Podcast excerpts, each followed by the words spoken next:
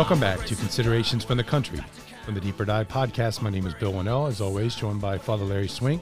Good afternoon, Hey, Bill. Father. Uh, today is the solemnity of the Blessed Virgin Mary, Mother of God. And today, Father is going to reflect on the Gospel from St. Luke. The shepherds went in haste to Bethlehem and found Mary and Joseph and the infant lying in the manger. When they saw this, they made known the message that had been told them about this child. All who heard it were amazed by what had been told them by the shepherds. And Mary kept all these things, reflecting on them in her heart. Then the shepherds returned, glorify, glorifying and praising God for all they had heard and seen, just as it had been told to them. When eight days were completed for his circumcision, he was named Jesus, the name given him by the angel before he was conceived in the womb. Father Larry. Okay. All right, folks. Well, today, you know, first off, happy feast day, Mary, Mother of God. And uh, if this was a Monday, Tuesday, Wednesday, we would be at Mass, um, but it's on a Sunday, so you get a two for one deal.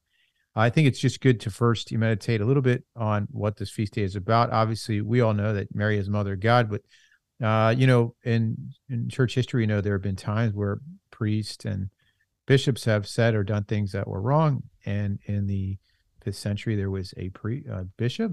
Uh, he was notorious, uh, called Nestorian, Nestorius, and uh, he um, came up with what's called the Nestorian heresy, where he said that Jesus was two persons. He was a divine person and a human person, and that's not what we believe as Catholics.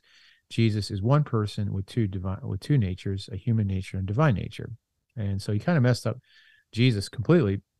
And with that said, that Mary was not the mother of Jesus' uh, divine uh, personhood, but of his uh, human personhood, and that's not what we teach. So they got together, had a meeting, Council of Ephesus, and they declared Theotokos, Mother of God. Mary is the Mother of God. Everyone was, ex, you know, just totally excited about this, and because they all and the Catholics knew what he was saying was wrong. So Mary, Mother of God, our mother too. So I guess we could look at maybe how ways we can uh, live, you know, uh, this new year with a little bit more devotion, looking at this gospel and this feast day, and and ask Mary to help us. So Mary, help us New Year. Number one, uh, we should make haste to to Bethlehem. Uh, we all are praying, obviously, for uh, Pope Emeritus Benedict the Sixteenth. God rest. May he rest in peace. Who died yesterday, a very holy man. Um, just a what a solid individual, and he'll be greatly missed. But in commenting on this particular gospel, he said, How many Christians make haste today where the things of God are concerned? Surely, if anything merits haste, so the evangelist is discreetly telling us, then it's to the things of God. And uh, it's a great point. One New Year's resolution Am I making haste in my prayer life? Haste, hasten to go to confession once a month, hasten to uh, meditate, hasten to do my morning offering, hasten to get to a daily mass, hasten to make an examination of conscience at night, hasten just to be with the Lord. They make haste to Bethlehem, and we should make haste too. Number two, Mary will help us, you know, and uh, you know, she's not just the mother of God, but she's mother. We know from John 19, Jesus will look down from the cross and say to the beloved disciple, which is John and us, Behold your mother.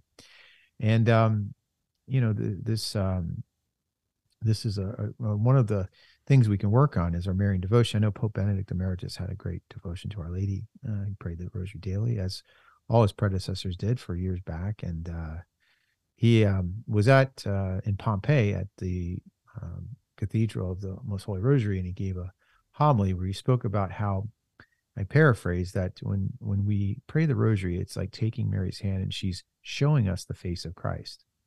And uh, you know, maybe that's what happened to the shepherds in the gospel. They came into the cave and Mary took their hand and said, Hey, let me show you Jesus. Mm-hmm.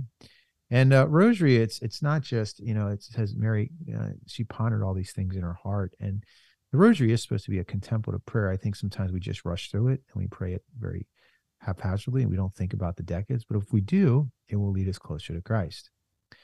Uh, so rosary, uh, Angelus at noon, maybe a memorare throughout the day, asking Mary to help us. Number three, the last point is to make Jesus known to others. And it said that they went, these shepherds went out and they told everything what they had seen and heard. And so, really, this is a an image. And I think Pope Benedict mentions this in the Infancy Narratives, that great book he wrote about the early life of Christ, about how they evangelized when they saw Christ. And we too should do this. And we all know that the greatest, the biggest um, religious denomination today, brothers and sisters, is non-practicing Catholics. We all know this. So we got a job to do. We have to make, you know, we have to find ways of bringing people back. And you know, I really miss the Creaster Catholics, the Christmas and Easter classes. They don't, they just don't, they're not here anymore. They're gone. Where are they? You know, we got to go out and tell everybody about Christ. You know. And now we have And, a new uh, group. Now we have a new group added to those. Uh, uh, the, What's that? The COVID Catholics.